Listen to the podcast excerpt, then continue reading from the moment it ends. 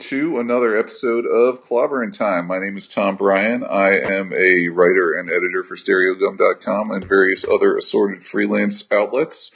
And uh, here with me is my co-host Damian Abraham. How you doing, buddy?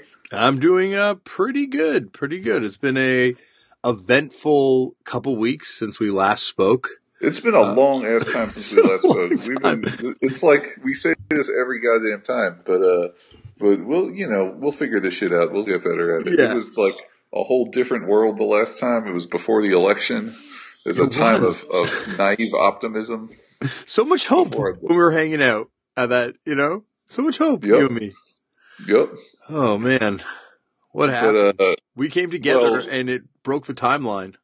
Yeah, something happens. But um, but who who gives a shit about that shit when there is wrestling to discuss? Mm-hmm. You have just had a really well. First, we should say uh, another thing that happened since last we spoke is Damian's documentary is out there in the world. Uh, Bloodlust is called. Yes, it is. All right, Bloodlust and Tournament of Death. Yes, and if anybody is listening, to, I, I doubt anybody is listening to this podcast who hasn't already watched it. Plus, you've plugged it a ton of times on your other podcast. Yes. Um, but like you know, as a wrestling fan and as like somebody who's fascinated with, well, not really, I don't have a huge ton of admiration for the deathmatch wrestling, but like, I'll definitely like watch it just every once in a while to be like, what is happening? Mm-hmm. Um, it was, it was a really fascinating look at that. And it's, you know, like, as like I'm, you know, biased, whatever. Like I think your band is fucking great too, uh, and I thought that before we were friends. This I saw after we were friends, and it was awesome. It was Thank you. great. Like I loved watching it. Um, I appreciate that. Well, like you know, obviously that's high praise because you're someone who watches uh, a lot of stuff in general, but like certainly you know have watched your fair share of wrestling things over the years. So the fact that it rates is is pretty good. Was, you know, one thing about it was it was really cool seeing that deathmatch shit in like cinematic HD mm-hmm. instead of whatever like murked out like shitty cameras they use for CZW things. So when I'm watching my like you know like YouTube stream of it years after the fact or whatever, like it that just looks like like it looks like a snuff film. Like this looks like here's an incredible thing that's actually happening in real life. Well, I like you know, and, and that's you know, I'm not saying that I can take any credit for that because obviously we had a ridiculously good uh, shooters with us, like this guy Chris and this guy John, and both those guys, and, and Johnny the director, like those those guys, like I don't know, but I I I watched that and I'm like, this is how wrestling. This could be a new way to shoot it. You know, obviously yeah. it's expensive. Um, I don't even think actually maybe it wouldn't be that expensive. You just need two people and then a drone crew. Yeah, I think the drone crew is probably where it gets expensive, but uh, yeah. Well, we had the drone like, crew hooked it up around like a bingo hall or whatever. No, that's true. I don't know. I think outdoor though. I think if anything we've learned this year, um, not so much from this, but from Final Deletion, is that outdoor wrestling is fucking cool. And then this, I think, also back that up. But outdoor yeah. wrestling just looks so neat. Yeah, it does. It really does. It's it's weird how it's not done more. Like it just. Well, I mean, if it rains, you know, yeah, like what true. do you do? Very true. Um, I guess like that's, you know, I, I kind of wonder, they must have had, it must have rained in the last 15 years during a CZW TOD. Yeah, it, like the it's got to make it harder because the blood just washes away. You don't get the same visual. Oh, I can imagine it would be even more gross. you know, like, uh, but I don't know. I think going and doing this doc gave me, you know, I, I like deathmatch wrestling before, you know, enough. I guess like I was a fan of uh, Terry Funk versus Cactus Jack. Of course, the, you know, and I was a fan of like you know, like all those big kind of matches, and as well as like you know some American deathmatch stuff. Samoa Joe versus Necro Butcher one is one of my favorite matches of all time and stuff. So that's not necessarily a death match, but pretty close. Um, so uh, you know, like going to this, I had like preconceptions and what I thought it was going to be like, but I, I don't know. I, I, came back kind of more of a fan. Mm, I mean, more of a fan. Well, I, that's anything where you see it up front, and you're like, you're you see what these guys put themselves through. Like, it, yeah, that makes sense. And I think knowing the guys now, and like kind of knowing that they're like how seriously they take it and like how different they are as people. hmm You know, like from what I kind of thought they'd all be like. Some some were, you know, kind of what I thought they'd be like. Um, but even then, like you know, I, I guess you know, like, you know, I forget that I'm just a wrestling fan at the end of the day. So sometimes I just buy into the characters maybe a little too much. So even the people that I like, you know, were scary in real life, you know, were like a little more, uh, complex than their wrestling character would indicate. Yeah. But anyway, we should uh, we should move on Mm-hmm. because you've just had a really really big uh, wrestling weekend. Uh, you want to you want to get into that? Yeah, absolutely. Well, I think it was one of the big four in Toronto, and this is the first time we've had one of the big four. And when I say big four, I mean the big four WWE wrestling events. And these are uh, WrestleMania being number one, uh, Survivor Series, Royal Rumble, and I guess SummerSlam would be Yep, the, the four. those are the four. Um, and those are the ones that WWE has also now said that they're going to run. uh, You know, this was only three shows, but they're going to run four shows from now on in these cities. And on the four consecutive nights, they're going to start with uh, NXT on the Saturday, um, do a takeover, and then on the Sunday they'll do one of the big, you know, pay per views, and then on the Monday, obviously Raw, and then SmackDown. And so uh, this was Toronto's first, uh, I think since WrestleMania 17 that we've had a pay per view. Period. Is eighteen. I, I 18? hate to get seventeen is one of my all time favorites. So I, I Oh, 18. I Sorry. very protective of Is it eight- seventeen. Then it's, maybe it's not 18. Then is it 18 for sure? I'm pretty sure it's eighteen. Okay.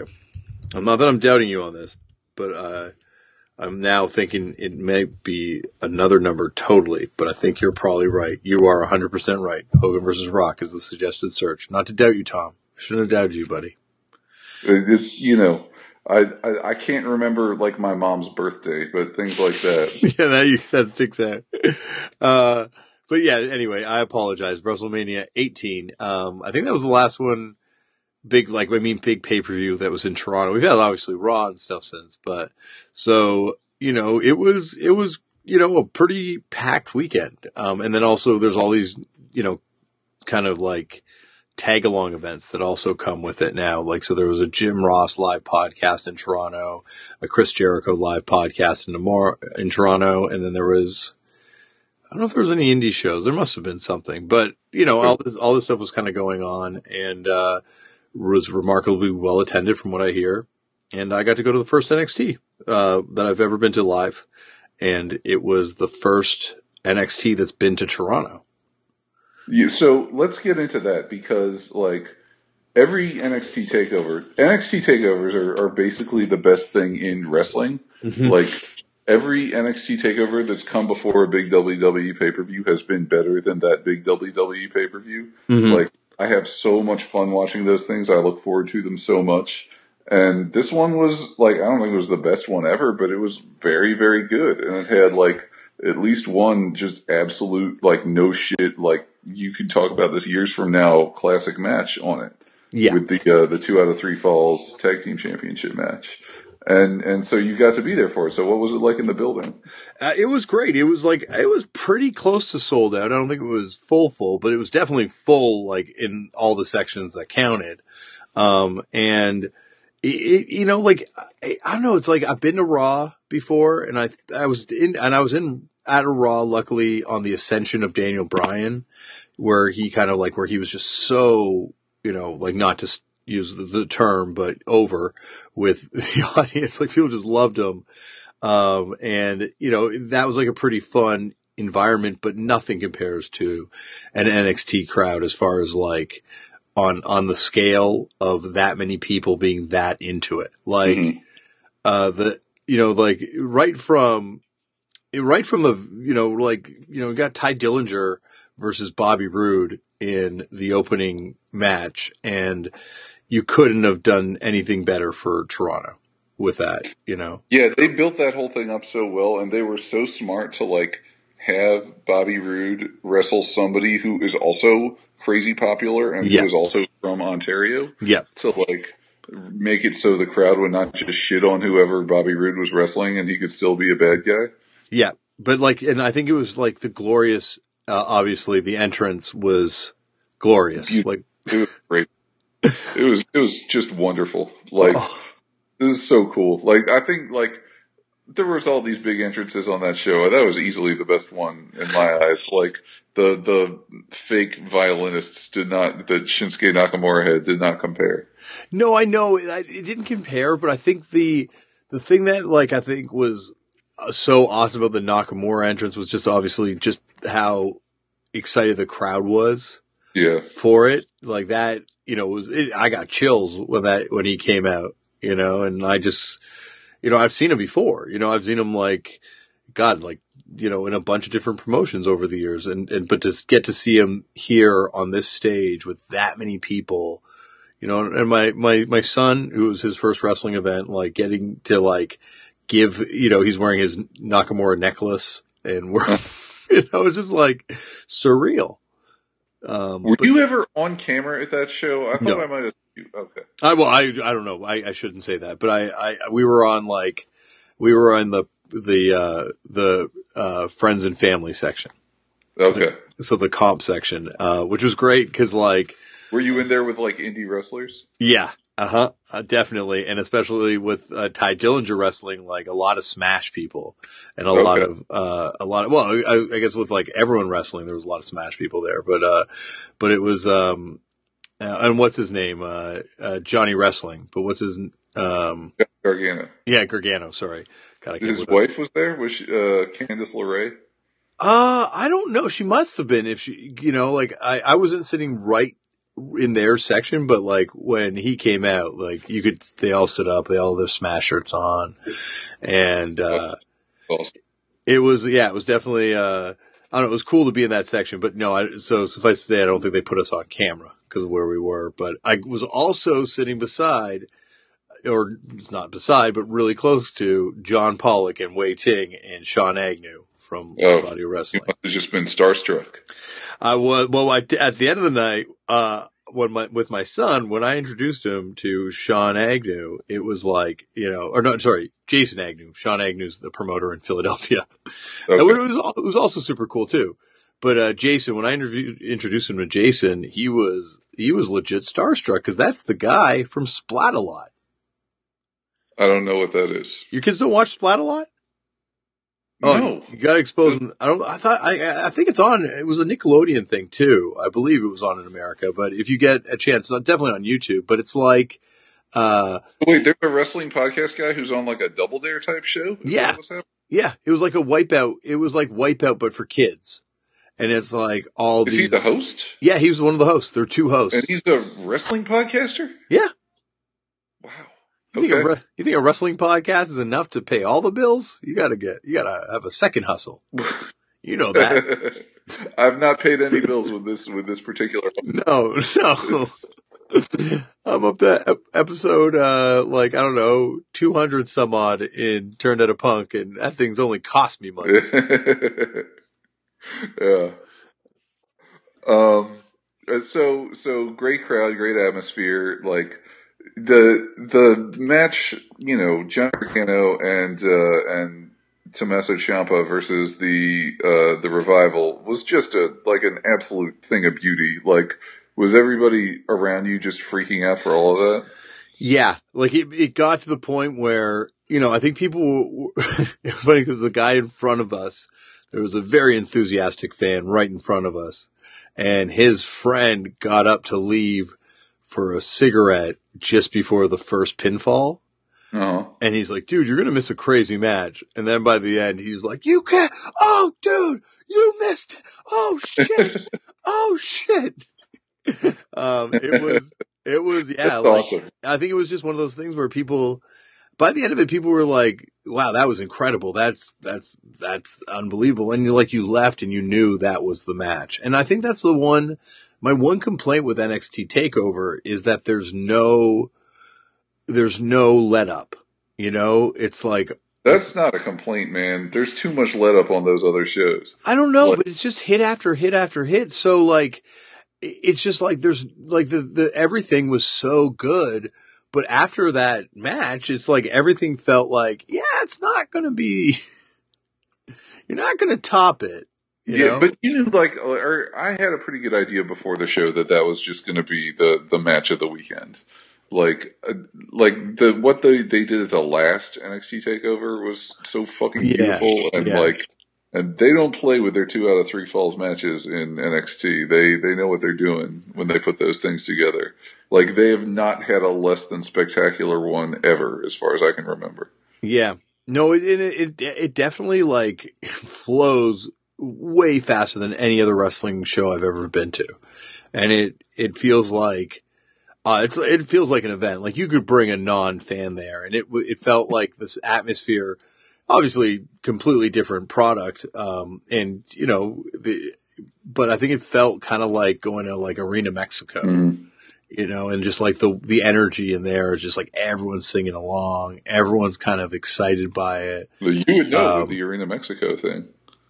Yeah, like that's the thing is like when I was there, I was like, oh, this is a this is a crazy atmosphere for a wrestling show. This feels really cool, and uh, this you know this NXT thing, it was like everyone just believes so much in that product, you know, and and especially at those events, like they everyone just wants to be excited the whole time, and like watching watching the people because I was a little bit like not too far back, but I was a little bit up from the floor, so I could see the people that were in the floor hmm and it was just uh, it felt like a concert like it felt like a i don't know like a dan deacon concert or something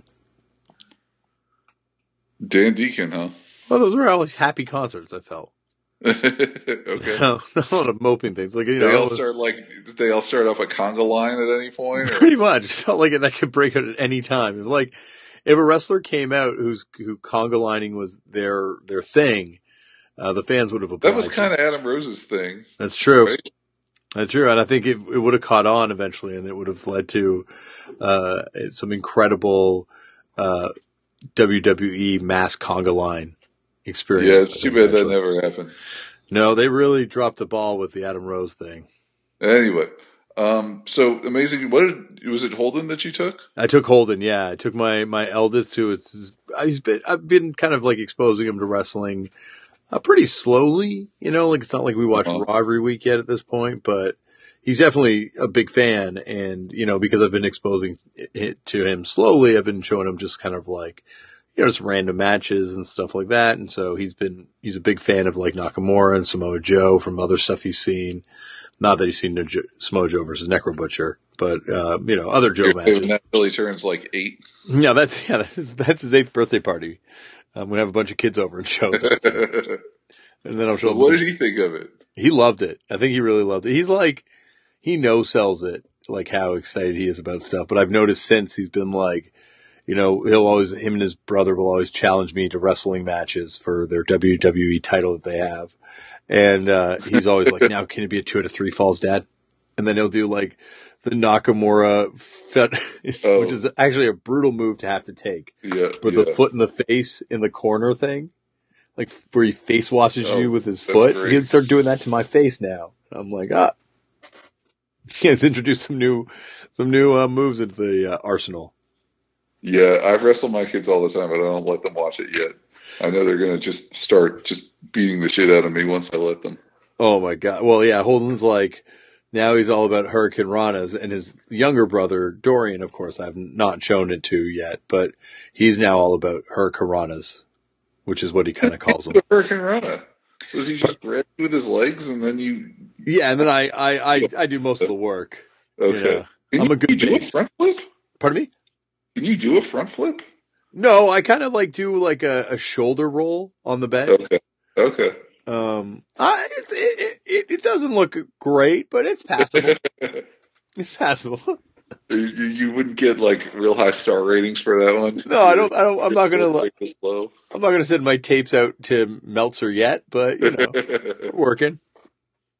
um. So so that happened. The takeover was awesome. Survivor Series was it had some moments. I would say it was less awesome. What did you think of Survivor Series?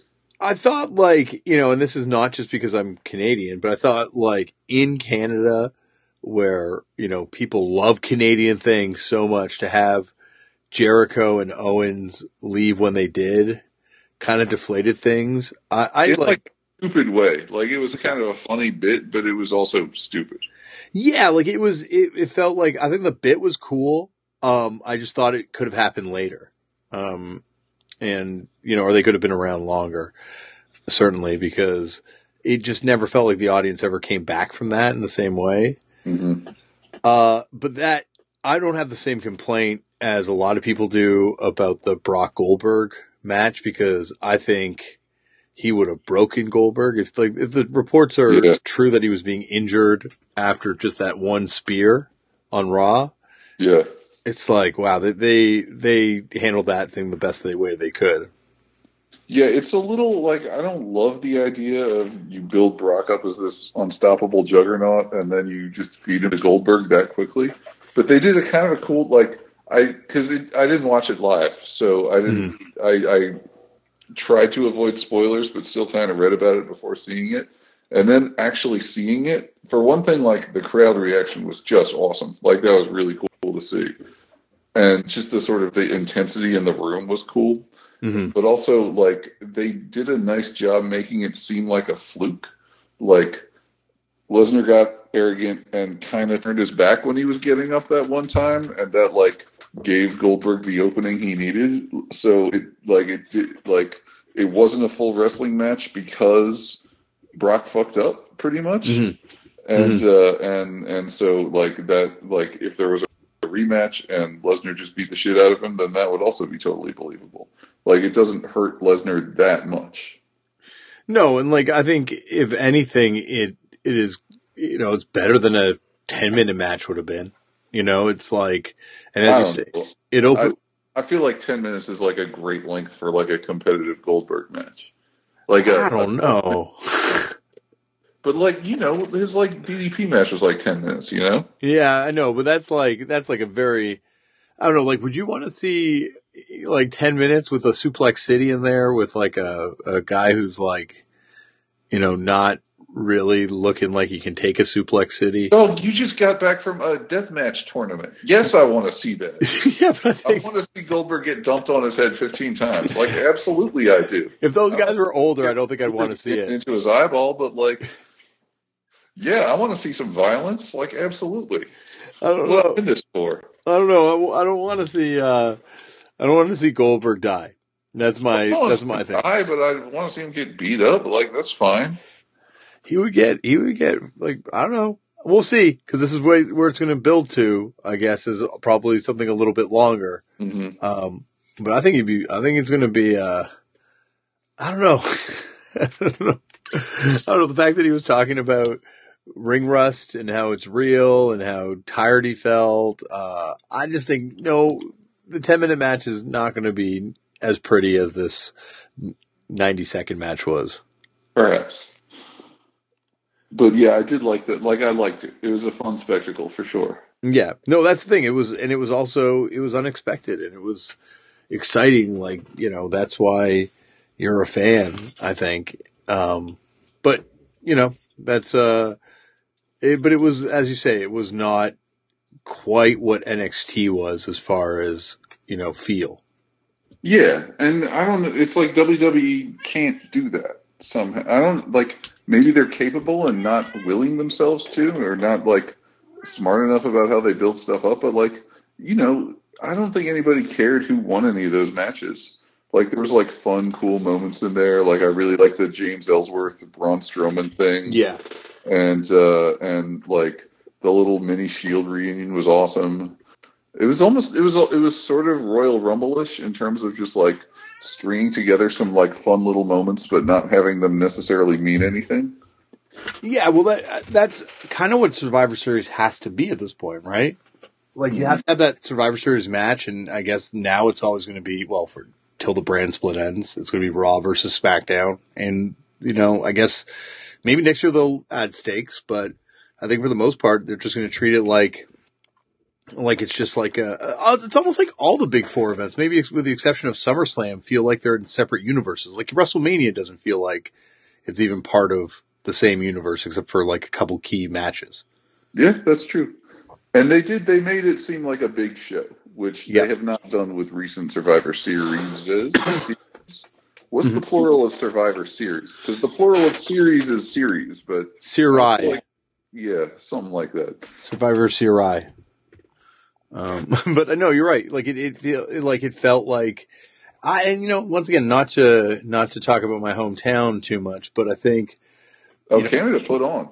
yeah, like you put a show in Toronto, people are going to go nuts. And especially if you have Chris Jericho and Kevin Owens and Sami Zayn and any Canadian wrestler, Bret Hart, you bring Bret Hart out for that if you can, if he's in a good enough mood. Did Uh, were people excited? About, well, I guess you weren't there for the Survivor Series, but seemed like Natty got a bigger cheer than was necessarily. Oh warranted. yeah. Well, any Canadian person, you know, like that's the that's the thing about this country. Like we love, you know, the insecurity. yeah, you know, we have the insecurity and the inferiority complex, and so because of that, you know, Canadians get cheered on super hard, and so yeah, like Natty, like you know, Edge, like Edge is like a you know, like when Edge comes out for those things, people go nuts. Nuts is because he's like practically he's like from forty five minutes from Toronto. Yeah, I I had read this rumor that uh the Mickie James um uh Asuka match Yeah. NXT Takeover was originally supposed to be Trish Stratus instead of Mickie James, but she got pregnant or something. Oh wow. But like that that would have been something. People would have gone nuts. It's almost like that, you know, Mickie James feels like that's like an NXT size special attraction. hmm Whereas like if Trish Stratus came back, would they just relegate that to NXT or would they just bring Asuka up and do that on the main brand? Like it just seems like she's like a big enough star. But NXT is a big deal now. Like it, it would make Yeah. sense. Although fucking Mickie James was awesome. Like it was great. Oh, she's amazing. Like she she was a total badass. That's what I'm saying. Like that match is like that match on any other show would be the standout match of the night, you know? Mhm. But on this show, it's just like one of a bunch of amazing matches with one match that's going to be the standout match for the whole weekend. Mm-hmm. Um, but you know, I, think- I don't know. I, That's not, that's not, that's like a I've got too much Halloween candy. How am I going to eat it all? Type of thing. yeah, you're right. It's like a problem to me. I'm not used to that in WWE. You know, that was the thing. I'm They- used to like, they, they string you along. yeah, I'm used to like a big gap in between matches that I want to see. So, you know, like, I want to say I want to say a few quick words about something non WWE before Yes. we move on to our, our guest this yes, week, who is also non WWE. a special attraction, shall we? Yeah, our special well. attraction guest. Um, we, uh, are, I know you're not watching Lucha Underground, but Lucha Underground's been fucking awesome. Like, it's it's always awesome. Like I love it. It's my favorite TV show. Like I, like of TV shows, not of wrestling TV shows.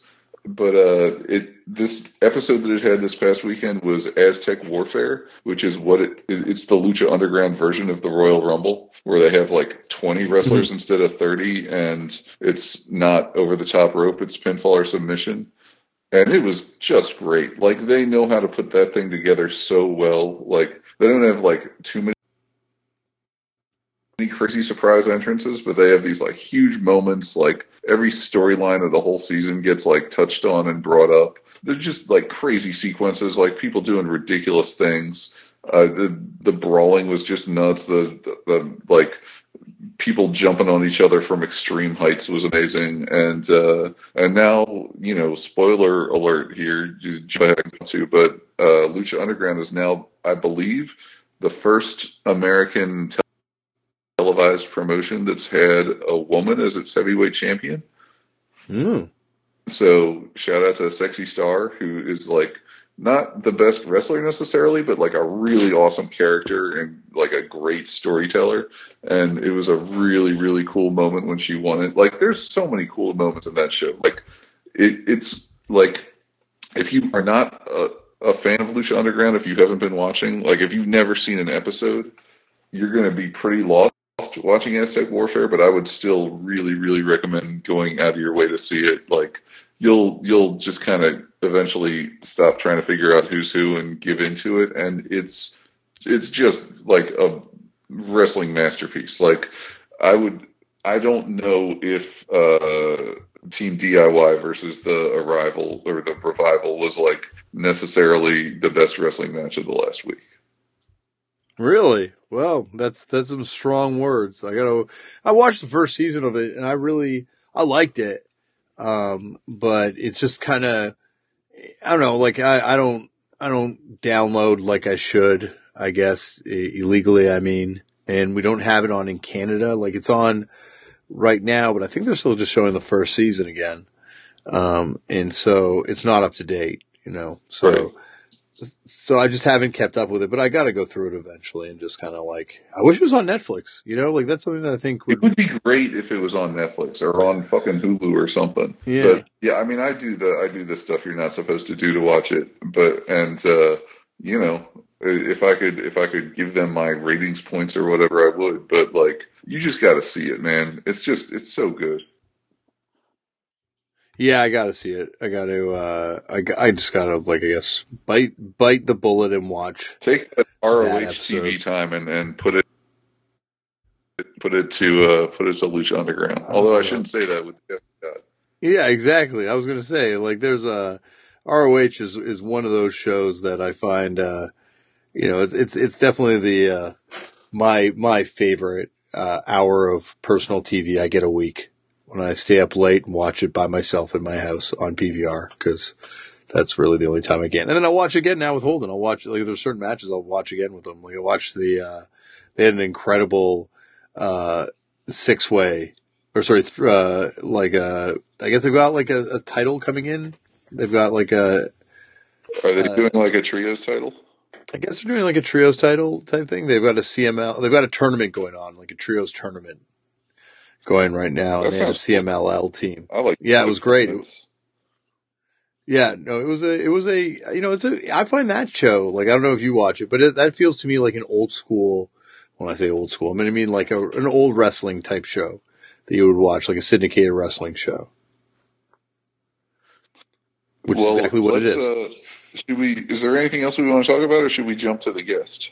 Uh, I, well, I guess I, I had that other whole point to talk about. We can save that for another episode because. Oh, uh, you want to talk about Jericho? Well, I want to talk about Jericho, but I think we can save that for another time because, well, I don't know. Let's get into it. You want to get into now or? Yeah, let's do it. Okay, cool. Yeah, like I think, uh, you know, like Chris Jericho, judging by what happened this weekend, is I would say probably the the the top most beloved, well, certainly in Canada, but like one of the most beloved people in the company at this point, like wrestlers in the company. And I think he's having, you know, uh, the run of his life as far as, you know, maybe not, you know, he's not what he once was, maybe as far as agility in the ring, but he's still like at the, the highest point he's ever been as far as, you know, understanding wrestling and able mm-hmm. to convey that through unbelievable matches and unbelievable. Anytime he's on the microphone, it's it's been incredible, and he keeps coming back. And and I think there's always doubt in the beginning: is he going to be able to do something cool? And people, you know, hated the light up jacket at first, and hated all this stuff, and it's like a few runs in the last like few years that were not great. But I agree with you. Like this this thing that he's doing right now, it, like it's it's badass. Like it, it's really amazing. Mm-hmm. It's like um like like I just I I wrote today a column about E40 and like E40's been making rap music since 1990 and he's still really really good at it. And it just boggles the mind. Like there's and he's stayed good at it. And like you know Jericho's been away here and there for like a few years at a time even. But he's he is on that list too. He like the fact that he's still as good as he is, it's it's like in defiance of nature. Yeah, yeah. That's the thing is, you're right. He's just like able to kind of like maintain a. I'm like like he's like he doesn't feel old. Like you're watching him, and he he doesn't yeah. feel like an old character. He feels just as fresh as you know uh, Kevin Owens or or, or Rollins or anyone in the company. Although I think it's it's it's interesting too. Like he, you're right. You're totally right that he doesn't feel old, but he's also like his sort of wealth of experience, I think he's drawing on it in really interesting ways. Like if you look at the character he's playing now, it's like a hybrid of like like you know when he first came back and first cut his hair and he was like the you know best in the world at what I do, Chris Jericho. It's like that versus meets the like the like wacky like vainglorious like WCW Chris Jericho, Mm-hmm. like armbar Chris Jericho. Like they're it's it's like a combination of those two characters in a way that does that feels completely fresh and doesn't feel like a throwback. It's kind of like when like uh like you know Clint Eastwood could be in Unforgiven and draw on the man with no name without playing the man with no name. Yeah, like that's the thing is he he's like he's at a point now where he understands this wrestling business better than anyone. Like, it, and it's it's clear because there's other guys that have been around as long, maybe not as long as him, but have been around like you know like Kane or the Big Show or like there's definitely people like that that are still there, you know, and others. But he, he's able to to you know still be fresh in what he does. Um, and yeah, I think I don't know. I think this has uh, been a really amazing time to kind of watch him, watch him run. Yeah, it's he he needs to go like the second he decides to retire, needs to be in the Hall of Fame. Yeah, yeah he could be the guy. Well, did they put Edge in right away too? They did, yeah. Okay, I was gonna say like I don't I mean, he doesn't retire anytime soon. It seems like he can keep doing this for at least a while. Yeah, like I don't know, like you know, he. I interviewed him today, like uh, full disclosure for for Vice, um, for like a, a thing, and he looked like un like for a guy who'd just been through like that that the main event on Raw, you know, he looked amazing. Like he would, so like you know, he had a spring in his step, I would say, and so that's that DDP yoga, I guess. Is he doing that? Yeah, like that's a sponsor of his podcast, so I it, it's got to work, right? Like Podcast. you know, of, of his podcast. Yeah, no, I've thought about doing that. Have you thought about doing that? I've thought about doing it. Yeah, like uh, this guy at work at, at Vice, this guy Rafi said that he did it with DDP at WrestleMania. Wow. Yeah, like you do like a session with DDP as your like as your yoga instructor. That must have cost some money. I think it like yeah, like I think it costs, but it was like uh, you know it was a Q and A. I don't think it was that expensive. Well, I don't know. I I didn't go to it, but hey, you know it's like if you're gonna go to WrestleMania, you're gonna spend some money. Go hard or go home. Exactly. Like why would you go there? You- You're not gonna go there and try and save money. Yeah. You know, and if it's if it's going to I would see, go there. Oh god, I would go there and, and, and have to. I don't know. I'd be in trouble, big trouble. Spend some money. It'd be like if I went to. There's certain places like I know I'm never going to go to the WFMU record fair because like I'm like, why would I bring that on myself? You know, like or the Austin record fair. It's like no, they're, they're, I would I would ruin my life if I went there. Bring financial ruin upon my family. Oh my god! Like unless I become a millionaire, if I became like a millionaire, I'd do it because then I'd, I'd you know just what else would I do? But but otherwise, oh god, I'm never gonna go. Ever. Word. Well, anyway, uh, we should we should jump into our guest uh, this uh, this evening, this week, this edition of the podcast. Uh, we got a big one this week. He's not a music person. It's our first. Not. I mean, I guess my friend Jason's not a music person. He was kind of an accidental guest. Shout out to Jason. Yes. Um, but uh, but we have Colt Cabana on the show this week. Um, a person who we both know, a uh, a legend in the world of independent wrestling. Somebody who, if uh, circumstances were different, would probably like be in NXT right now and get like a huge like ovation when he first came out. yeah, I'd say I'd say like he's probably the most popular independent wrestler, like one of the most well known independent wrestlers out there. Yeah, I, I You think know, that's, like it. um, and also a hero of mine. Like there's like no other way to put like, you know, his podcast is what inspired me to do a podcast. And, you know, I think he's, uh, I, I think he's the, the best in the game as far as podcasts go. Yeah, somebody who's had like a, I should say, like pretty big impact on both of our lives, even though neither one of us knows him that well. Mm-hmm. So uh, let's just get into it. Uh, uh, we'll be right back with Colt Cabana. Uh, hey everybody, welcome back to Clobbering Time. We got a, a big guest on this week. Um, guy I've known for a while, uh, a tremendously important person to the professional wrestling landscape is Colt Cabana. Welcome to the show, Colt. Hello, thank you for having me. Great to talk to both of you guys once again on a different style of platform. Well, Indeed. And, and oh, also, Okay. I was saying to Tom, like Colt, I've talked to you a couple times, but I got to be honest, I'm legit nervous because to me, you're like my Beatles, and Tom Scharpling is my Rolling Stones when it comes to this whole podcast world. Ooh. Yeah. Uh, and then insert insert another joke by me, which I can't think of right now. But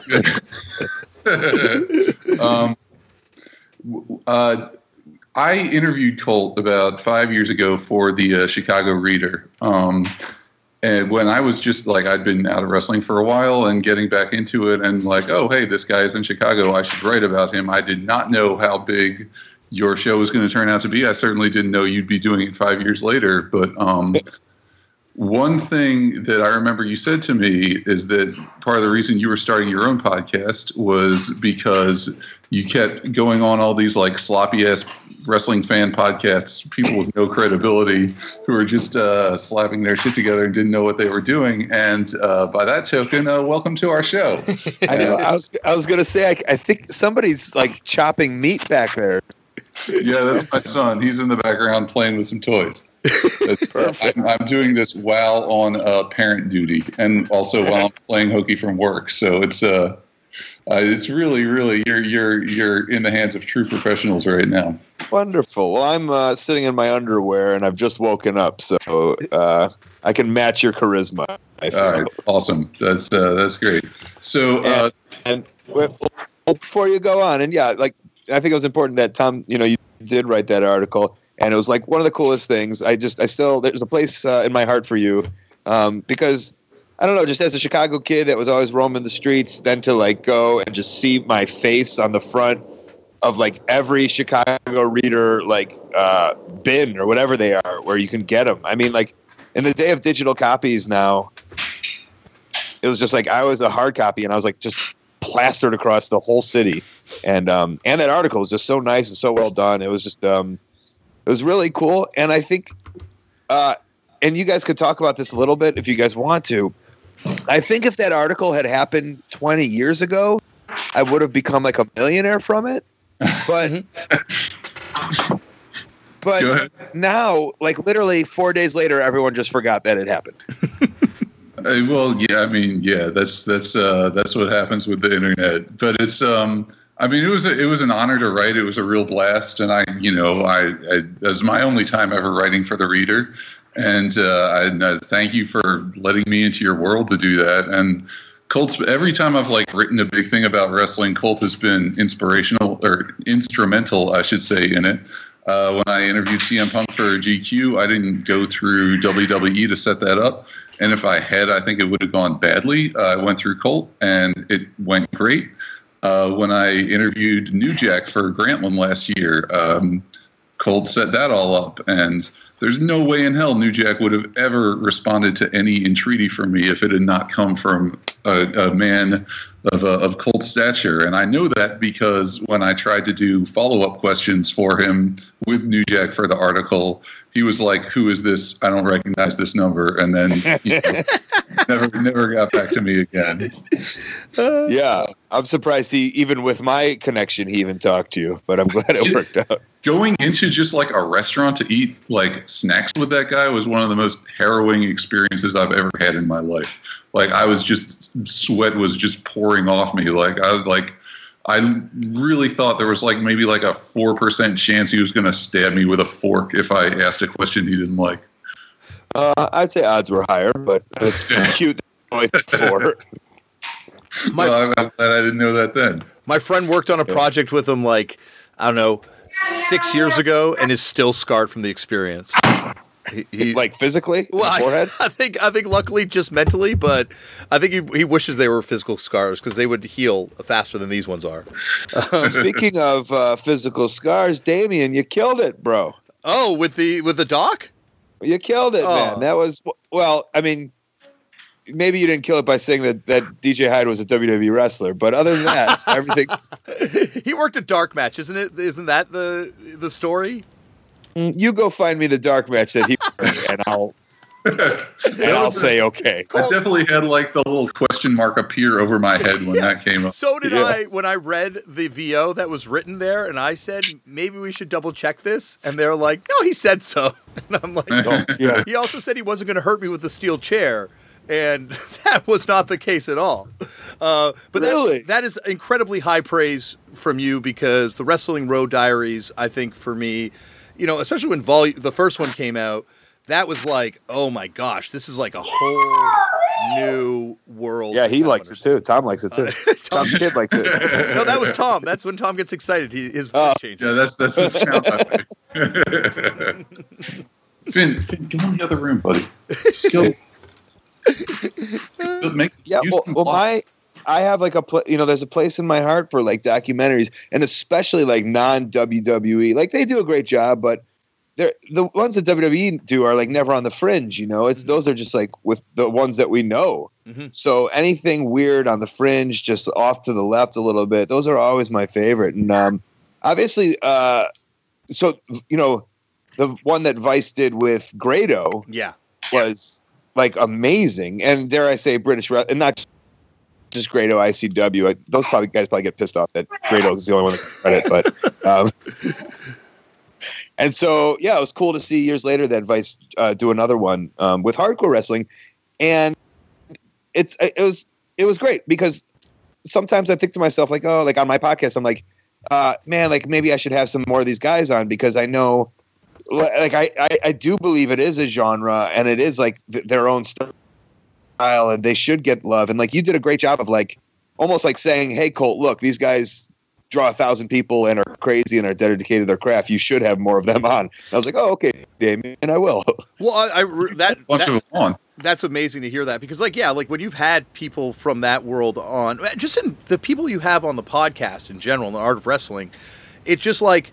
It, it, it's it's people that I have one relationship to as a consumer and as a fan of wrestling, but then like hearing them on your show, and that's like that's the thing that really sold me on podcasts as a medium was you the way you kind of get people to relax and just be themselves and reveal that they're like these incredibly complex th- human beings, not just these characters. And I think with the deathmatch guys, that was the thing that really surprised me is is the CZW like locker room, the the range of personalities and the range of interests there. And you know, like Ricky Shane Page wearing Bob's Burgers shirts to like Jeff Cannonball coming out to my favorite Poison Idea song.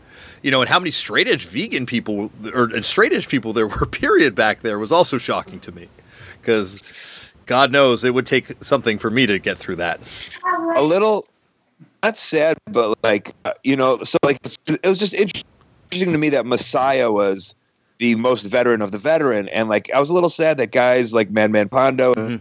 and necro butcher weren't able uh, to be on that show to to take that like real like hey these guys are also veterans who've been doing it like 15 years or 20 years and it would have been nice for them to be showcased I wanted Necro. obviously no fault of your own No, and I and I Necro Butcher. I I think like there are some health things I might be, you know, maybe we'll edit this part out.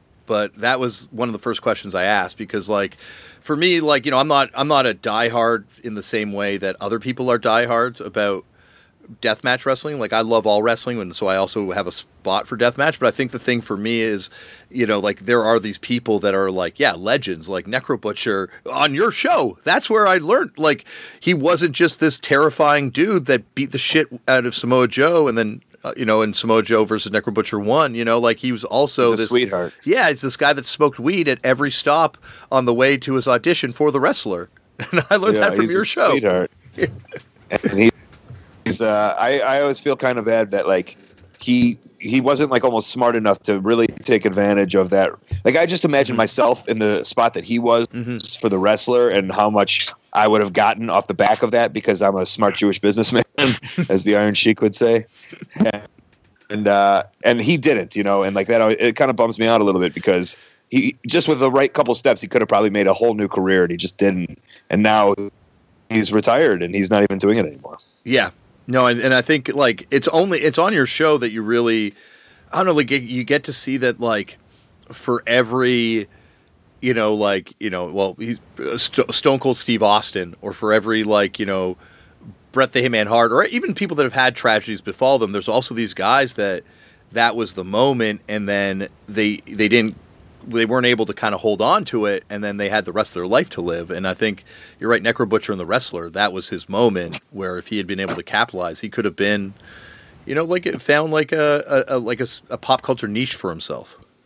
That was that was my cover on the Chicago Reader by Tom. well, I remember reading that article and I being a little. You were in article, Damian. No, I don't think I was, Tom, because I don't think you mentioned me, and I thought I was going to get mentioned because I was the one who told you about the art of wrestling. But hey, I'm not. No, you're totally you're in there, dude. Am I? It's online, man. Okay, I gotta maybe didn't make the print version. gotta, oh, maybe. he's so he's so high now he doesn't even know. No, I'm I'm like on cloud 15 of uh, of cannabis and uh, um, celebrity buzz at this point.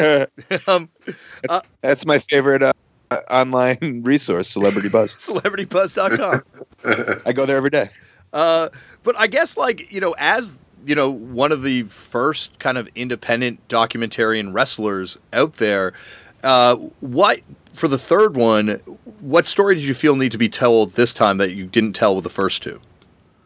Well, I think the I mean the obvious one, and and I think the reason that it just sets itself apart is uh, this idea of comedy wrestling. So all of them, you know, all of them have an overlying theme of this is the life of an independent wrestler. Uh, w- it's not glamorous. It's just us. No one recognizes us unless we're two minutes from the building or walking into the building, and and um, that happens in all of them. But this is, uh, you know, I had really been exploring in the last couple years just like how much I love comedy wrestling and um, and, just what it means to me and how much it saved my body and how how much I just love the idea for me doing a cool move, isn't as uh, rewarding as making somebody laugh via some kind of crazy shenanigans and um, and I wanted to explore it more in that documentary form that we've kind of that I you know I've kind of set up and so it just made a lot of sense. The, the smartest guys to bring along were Kikutaro and Grado. Um, uh, also kind of like not selling factor, but I thought it's just really cool to bring these guys over and the idea of like these guys are from different countries. We all kind of speak different languages, even though Grado barely, you know, speaks English. He barely speaks English. Um, and you could, you yeah, definitely and, like put subtitles on that DVD for sure. And Jack Ettinger, who put it all together, was like not going to do it, and I was like, um, you one hundred percent have to put subtitles on all of this. um, I know I'm like Jack. I know it's going to be an extra 20 minutes of work, but just just do it. All right. did, and, you, did you subtitle yourself too, or no? Yeah, I should have. no, I'm not saying you needed to, no. but I'm just saying for the sense of uh, camaraderie. For the gag, yeah, I should have maybe. um, and then it was it, and I always say like it was pretty expensive because I, you know, I flew both of these guys over from different parts of the country, but uh, because the other two were so successful, and I believe in it, and also I have this great platform, this podcast, where I can kind of push it. Like I wasn't worried about making the money back, and so like I'm very proud that like I don't do the Kickstarter and I don't you know do the Indiegogo and and try to like uh, you know so many people have gotten bad names from doing bad bad Kickstarters and stuff. So mm-hmm. I kind of like I just do it myself, and I kind of do put it out there that like, hey, I didn't do a Kickstarter. I I, I have the money, and I, I knew that you guys would support it. Final product, it's pretty awesome. If you want to buy it, it's available called merch. Well, and that and that that's the thing. Also, is like you're the you're someone who you know in any industry. I think was like the first person to I don't know if this was by design or just by accident to realize that you know you could build your own platform to to kind of promote it sounds so shitty to say brand but to promote yourself you know and like the worst ha- isn't it yeah I, but, but brand is the worst it's the worst but it kind of like i don't know like i guess yourself all yeah, up. yeah it's like you can say name yeah your name get your name out there but like you're the guy who like you know with this podcast now it's you know like next to WWE, I think there's very few wrestling platforms that reach that many people on a weekly basis. Um, yeah, I mean, so there, I mean, just doing the black doing the podcast, there was so many different variables that went into starting it. Obviously, being influenced by comedy podcasts, obviously not wanting to do you know uh, podcasts with people that were disinterested and just fooling around in the back. Uh, and then another one was I had this movie coming out, and I did like, I did realize, and as as uh, like as much there was a guy in developmental who was like, "This is your commercial every week." He was a, he was a coach. I don't want to say his name because I don't really like him, but he would say something smart. He would be like, "This is your commercial every single week. You're on Raw or developmental television.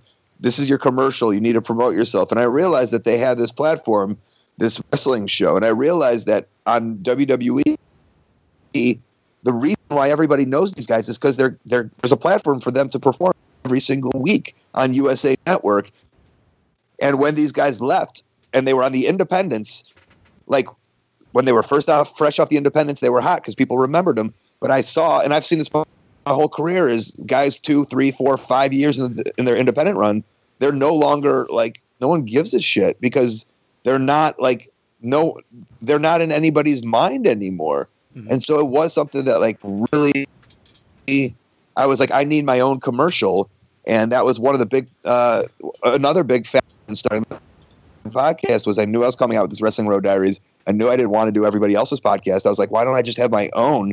So then I don't have to go do everyone else's. I can just kind of, you know, I'll have my core audience, and this is the way I can I can pump it. So I never realized that like Wrestling Road Diaries was at first in part like to help, or, or that the Art of Wrestling was there to help promote the first Wrestling Road Diaries. Um, is it so? Do you kind of consider the the podcasts and the movies to be like intertwined?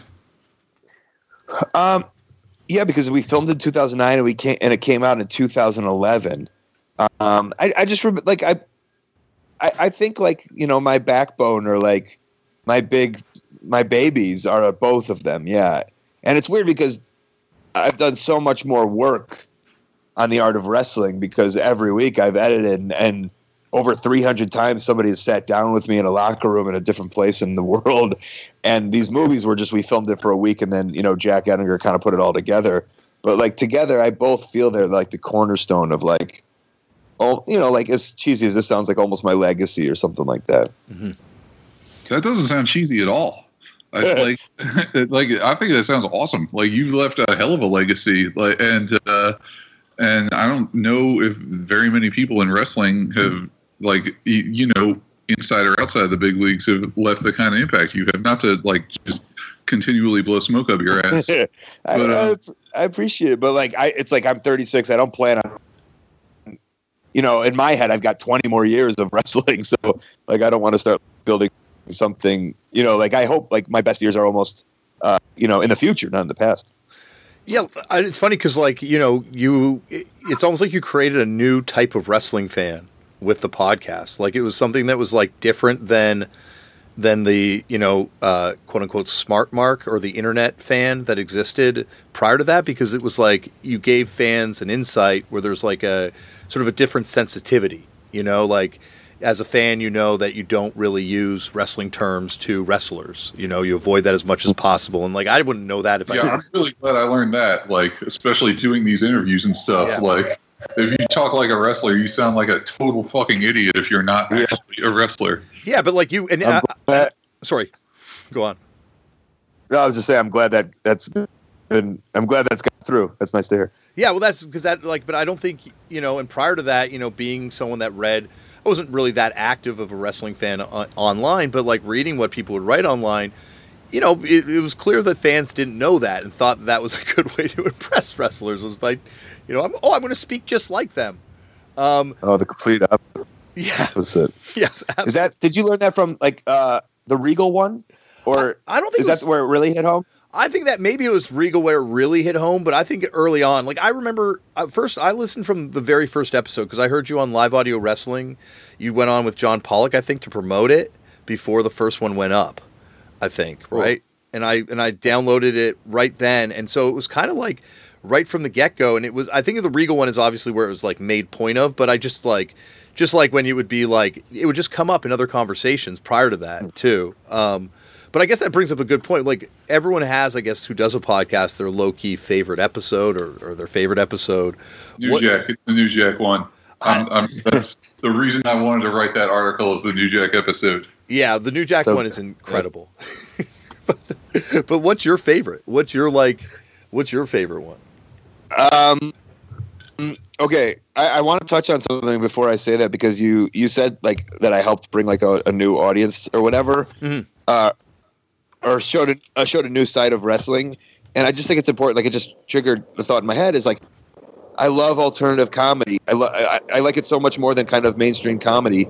And again, everything I do is based off of like kind of what I like. Mhm. And like I realized that like we had this alternative scene, but it wasn't really being celebrated as much as like the alternative comedy scene was. And of course, like Maron known for one of the first like kind of alt guys.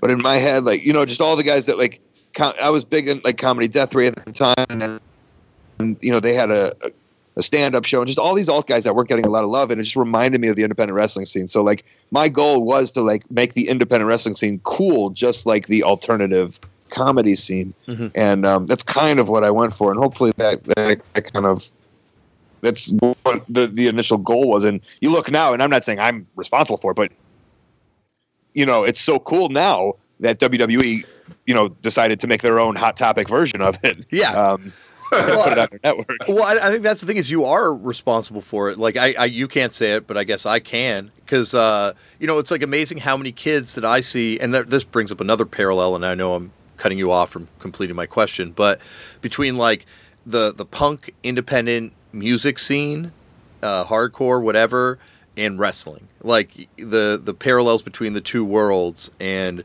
sort of like the I don't know, just the way they're they're cooler than the mainstream in both. yeah and i cases. Like- I like- see it Oh, go ahead.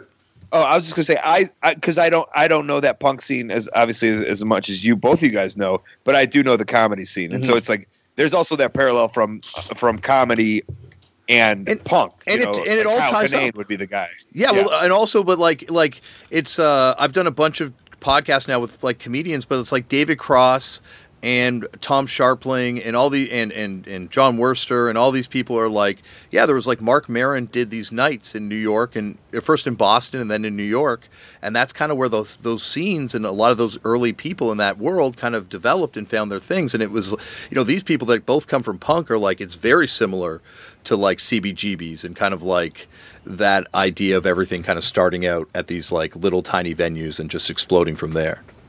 Well, plus that whole like everybody get in the van thing, like I know that's like Damian's life pretty much, and I that's what the Wrestling Road Diaries movies are Mhm. about. Mhm. A a hundred percent, yeah. Yeah, they're like, Like- rock and roll tour, tour movies as much as they are wrestling movies. And the first, yeah, the I mean, the Wrestling Road Diaries. I told Tom years ago, you know, it was based off of the comedians of comedy. Yep. which was those guys get in the van, and I, it wasn't David Cross, but then David Cross had a he had a tour documentary too, which was pretty influential Yeah, too, which I make- really really liked. Was it Let America Laugh Again or yeah, I think it was. But the you know the comedians of comedy tour, it's like H. Jon Benjamin, Patton Oswalt, uh, Henry Owings, who was the tour manager on that tour. Those guys were all best showed people and and punk rock people too. Like uh, you know, they're playing rep- like rock venues, right? Yeah. Like they're probably playing the same venues as you do. right. That- yeah, and th- those are like now that Marty and I kind of do our comedy show around. Like like recently, somebody's been trying to book it. We're trying to do something in like Stockton and San Francisco, and he's like, "What about the comedy club? What about the Chuckle Hut?" And I'm like, "No, I don't want a two drink minimum. yeah, Like that's not where I want to go. I was like, go find the shittiest club where the bands and the and the comedians play, and that's where we want to do it. Mhm. Um, I, and I, I, it's like, and I, I'd probably want to go to that show, but you know, 15 years ago, 10 years ago, I couldn't afford it. I could have afforded a ten dollar ticket, and at me as a performer, I can afford to give somebody a ten dollar ticket. Well, and also it's just like it, uh, that that two drink minimum thing. It's like for a different generation. There's like you know straight edge kids now. There's people like myself that only smoke weed and like, or there's people that just don't want to drink at a bar, and so it makes more sense to kind of have that as an option as opposed to an enforced rule. And the energy's different. Yeah. People are standing up, I imagine, too, performing. Well, I mean, it doesn't even have to be standing up, but like just in my head, like those places try to gouge you with like twenty five dollar chicken wings, hmm and it's like you want you wanted to go out and you wanted to spend ten dollars or fifteen dollars, and then you end up spending like forty five dollars. I remember taking a girl on a date, man. I was like 22, 23, and I was just so broke. And then like we went to Zanies, and like because like we like there was nothing for us to do, and like Zanies was closed, and I was like, all right, like you know, I'd like to impress this girl, I guess. So it's like either hey, sit on my couch and watch TV, and she wasn't impressed, or, or let's go, you know, I'll take you out. And I just remember like being for like there was nobody in Zanies. It was literally like people forced to then buy like four items. like it turned into like an eight dollar date, which I didn't have at the time, Yeah. and I and I didn't get laid off of it either. So Well, I think that I think that's the thing is like it's you know like these these worlds and like the fan bases are so interconnected. Like that at that at the TOD at CZW's Tournament of Death, the amount of punk and hardcore shirts I saw in the crowd. And I don't mean this to disrespect to your friends at all when I say this, Colt, but probably outnumbered the number of Juggalo and Insane Clown Posse type related shirts I saw in the crowd. did you keep a tally? I was in my head. I was trying to, but there was just too many numbers going around. I was also trying to keep count of the light bulb tubes and everything else. So, um, Well, but I like last year I wrote a thing about uh, John Darnielle from the Mountain Goats because he'd just written uh, this album about wrestling, and I uh, I took him to a Chikara show in North Carolina, and that was his first wrestling show in a long time. Oh, I saw those pictures. Yeah, I mean, the, the- well, there's a whole article that I wrote, but it uh, it like, like, I there was at least three or four wrestlers on that show who were big fans of his, mhm. And it's just, it's just cool. It's it's cool to see like uh, like uh, Colt. This podcast, you're the first like wrestler we've had on. I don't know how many we're gonna have, but like we mostly just have music people on talking about wrestling. Oh, okay. There's a lot of them. There's like Yeah. there. It's like this whole like little kind of secret wing where I don't know how many of them like talking about it, but a lot of them are, are super into it. well, it's like you brought up Stockton, California, and like the the most famous band ever from Stockton is Pavement. And Pavement comes on uh, from Matador Records, a label that I was on. And one of the first guests we had on the show, I think the first guest we had on the show, right, Tom? Uh, Yeah. was Gerard Cosloy, the guy that started Matador Records. And he went to WrestleMania 1, but he also went to like a Progress Wrestling show like two weeks ago. And he also went to like an indie show in Austin like last week. Like he goes to wrestling all the time. Like it's it's a big part of his life. Is that Tito Tito Santana? no. So why he's the, the different Matador, Records? Different Oh, Matador, unfortunately. But uh, no, this is the Matador Records that did license uh, some Jon Spencer Blues Explosion music to Yeah, E What's this ECW. Oh, nice. I mean, I've you know my my music uh, knowledge is very limited, but I have heard of Matador. Yeah, well, that's why I, was, I, I knew. I figured you had Colt. I think you sell yourself short Yeah. on that music stuff a little time. Well, you have a you have a song on every week. yeah, Um, for on, I'm sure everybody who's listening to this listens to Colt's podcast, but if you don't, every week before the interview, he does a song of the week, and I, uh, I, um, do you have a favorite one that you've done on there? Hey, Um, I, I think like one that always just will pop up in my head out of left field, and like like right, like I don't have like an in depth knowledge of music, but uh, there's music like when I hear it, I go, oh, I, I like that, you know, and that's kind of how that works with these songs. Is I'll just be searching, or someone will send me something, and I just know it just hits me. It was like, oh, this is something I really like. And one that always sticks out is uh, Art Brut's Unprofessional Wrestling. oh, yeah, yeah. and it's just like you could tell like it's so well produced you could tell those guys you know like i didn't know who art brut is and i probably still kind of don't but you could tell like you knew they knew what they were doing they were really good at what they did they seemed very confident he seemed they seemed like really awesome and they do sound like an awesome band I like. I was trying the one band that I've always wanted to suggest you, and I always have this in a text or an email to send you, and just never do it because I'm like, oh, this is probably really annoying for him. Uh, T- no T Crud Combo Suck It. Oh i've never heard that They were they're the greatest punk band ever from Toronto, but they did a song "Suck It." Uh, they did two songs "Suck It." One is about wrestling, and uh, it is is pretty hilarious the lyrics. And also, I don't think you've had uh, Gordon Solie motherfuckers ever, right? Oh, well, I had I had the Gordon Solis on. Hold on, I'll tell you who I had. And I always tell to everybody, uh, I, I'm always desperate for songs because I always feel like as much as I feel like I'm going to run out of guests, I feel like I'm going to run out of songs. Gordon, how do you spell Gordon? Oh, Gordon Solie Uh, motherfuckers. Gordon Solie. Well, no, I guess I've that. never had. Okay, Hey, they have a song about killing Eric Bischoff. That is hilarious. I'm gonna wait. I'm gonna wait till Eric Bischoff is on the show because I'm gonna have him on, and I'm gonna play that song before he's on. that's amazing. Uh, Uh, Tony Erba will be very excited, the singer of that band, who uh, is a, a- another punk wrestling fan that needs mention. That's I'm awesome. My uh, my favorite sh- uh, song that it's not even a punk song that Damian's had on Song of the Week is one time he put on Taka Michinoku's like Japanese entrance music, Yeah, exactly the same as his WWF entrance music, which like I used to like if you ever played the uh, light heavyweight like career mode on WWF No Mercy, which is the best wrestling game ever, like that you just hear it over and over again. But this, it's just him. It's that music with him talking over it and cussing, and Oh, fuck you, motherfucker. he's like, he's just, "Oh, you think you could beat me? I'll kick your fucking ass." It's like uh, the, the fact that this exists is like I. I think I rewound it like ten times. I, I couldn't I couldn't handle it. It was And too you know that's just him. Like he was in America for so long, and then he went back to Japan, and he's like, "Oh, they have no clue what any of this is. I can get away with anything." It was ama- when I went to uh, see a, a New Japan show like three years ago. Uh, I met him in the lobby and got a picture signed. And when uh, MVP came over a couple weeks ago uh, to rec- to a podcast with me, he saw the picture and he's like, "Oh, amazing!" Like, and I've got I got a room full of a lot of crap, but out of all the things he picked out, it's that signed Taka photo. I I was on tour with him for Noah because he's been in Noah for the last couple of years, Right.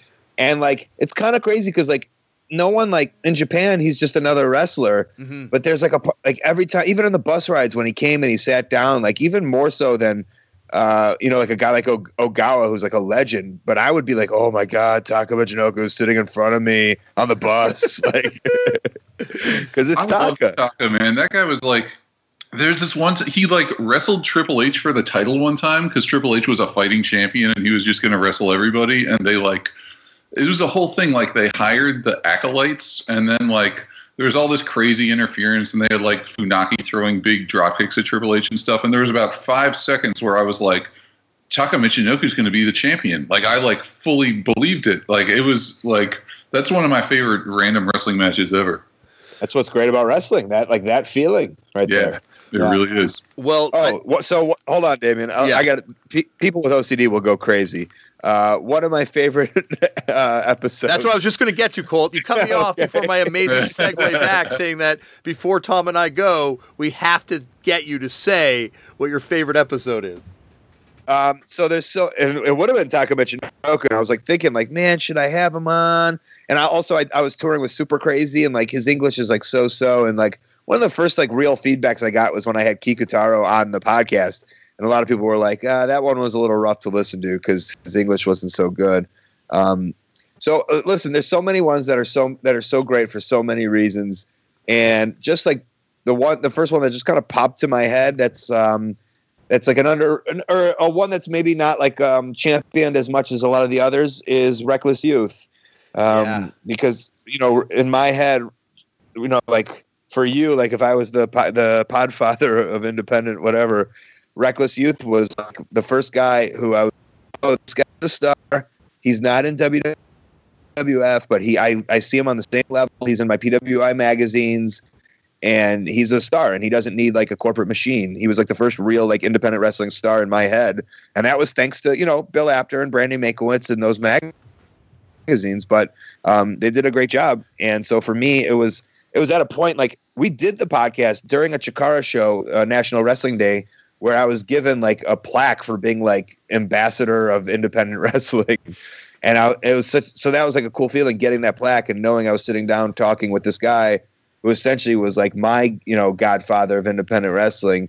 And he's always been super cool and super nice. And he's got like, you know, it's just a great story of like a guy, you know, being this independent wrestler nowadays where like everybody knows like, oh, you're a hot independent wrestler, NXT will pick you up. Or, you know, it's just like that wasn't like the case in that scenario.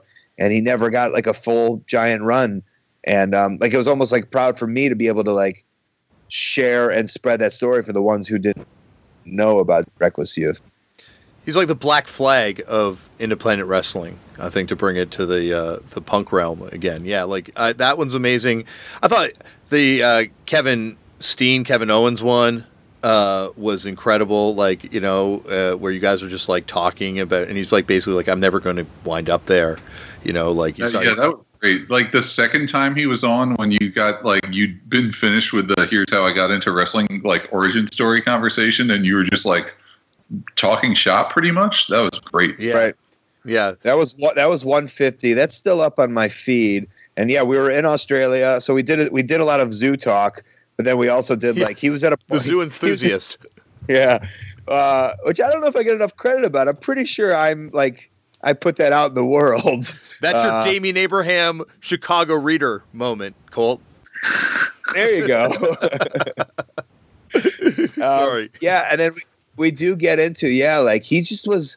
I remember he was working at a box factory. He didn't have a lot of money. He wasn't taking a lot of bookings because of his relation. So like he was. He, it didn't seem like he was that passionate about wrestling anymore. Like because he. Like there was a time where him and Generico would just take every booking, and he kind of scaled off for a little bit, and so it was like you could see, and like the not that I ever thought he would make it to WWE, but I was like, come on, man, like you're my friend. I want to still hang around, be in this business with me. Like you'll be fine. And then just like to show, you know, how just what a what a what a switch that got flipped. And also it says like there's something about sympathy, I think, and that tells a great story that people get behind you. I think mine was just being, you know, scrubbed out by the WWE. And then he had a great one where like you know, Cornette was just basically like, "No, you suck. You're not good enough." And then like that was his story, and people got behind that, especially when he started coming back to Ring of Honor. And like, there's a little credit for like Cornette, like being like, "All right, let's put him back in." And but at you know, the underlying thing was like Cornette always never wanted him there. Um, and so like I think that was like when fans really, really, really got behind him because he started getting really passionate and really into like what he was doing. And I think that's where that all started to kind of blow up for him. And then, you know, he you know, he started getting on the radar of these guys and next thing you know, like look at him. It's unbelievable. He's rich. It's crazy. I think there's a little bit of that conversation between you guys that's like in the back of my head every time I see him on TV now. It's a, it's a good feeling. Yeah. Yeah. But uh, we should uh, we should uh, call it on this one because I got to run. But uh, Colt, thank you so much for coming on the show. We really appreciate it. Um, uh, follow him at Colt Cabana uh, on Twitter. He's uh, the Wrestling Road Diaries three is out now at ColtMerch.com. He ships you all the copies himself. Uh, Art of Wrestling is up on iTunes every Thursday. Uh, anything else you feel like plugging? Mm, my Instagram is at Colt Cabana. Uh. I'm doing a live comedy show the night before Thanksgiving in Chicago with Marty DeRosa.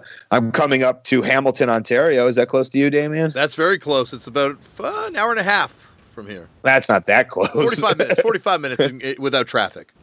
uh, uh, yeah, for Alpha One. That's after Thanksgiving. I'm always touring, um, and yeah, just uh, that. If you want to buy that, it's on digital and DVD. If you buy the DVD, I'll, I have some signed ones left that I can ship out to everybody if they want to buy it. It's such a fun movie. It's such a fun movie. Like I think that's the important part. It's so fun. You guys will love it. You should watch it. And uh, yeah, I got to say, Colt is the inspiration behind this whole turned out a punk thing. So if you haven't, for some ungodly reason, not checked out his podcast, you owe it yourself to do it. Um, and, and, and, and sharing the love that is Colt Cabana. So uh, anyway, thanks, Colt. All right, we want to thank Colt Cabana for being on the show this week. It's a real, real pleasure to have him on. Real fun conversation. Um, and that's uh, that's going to be it for us this week. If you want to follow me on Twitter, I am at Tom Breihan. You can read the things that I have written on Stereogum.com, or I have an article this week about Japanese wrestlers in NXT. I have an, a column about action movies on the AV Club. Uh, you can read my shit in all of those places. Awesome. And uh, yeah, I guess uh, check out Bloodlust Tournament of Death if you haven't yet. I've got an article about it up on vice.com uh, that I, about things that I learned uh, when I was there, things that surprised me while I was there. Uh, I also have a history of deathmatch wrestling article that's going to be coming up pretty soon as well. Uh, and a brief history of deathmatch wrestling. It could be a book. Definitely should be a book. Tom, you know, writer, you know, it could be a book. Uh, and, uh, and also check out Colt Cabana's interview with Edge. Uh, I just finished it today and it is an amazing interview. Those guys are having a lot of fun in it. And I, and man, his Edge, Edge just seems like a super cool guy. And my, you know, one, one time that I hung out with him, he was he, for an interview Yeah, thing, inter- he was super nice, but this interview, he's, he's amazing. interviewed him once too. He was really, really cool. I haven't listened to that episode yet. That's great. It's like the two of them are just having so much fun. Um, and that's the thing about Colt, you know, like he kind of gets people to kind of like let their guard down in a really natural way. Like he's not prodding. Like it's just like people are just open and talking to him. Yeah, that's true. He's really good at what he does. Mm-hmm. Mm-hmm. Um, so I know I've teased this before and it's been disastrous, but I think next week we're gonna have a big guest. Fingers crossed. Let's hope. Well, I've got like three big guests lined up. So, uh, one of them's got to come through, right? Hope we make a fucking show next week. How about that? Let's start there. Okay. Well, let's say two weeks because I think next week it might be a little ambitious, but two weeks. There'll definitely be a show in two weeks. All right. Thanks for listening, everybody.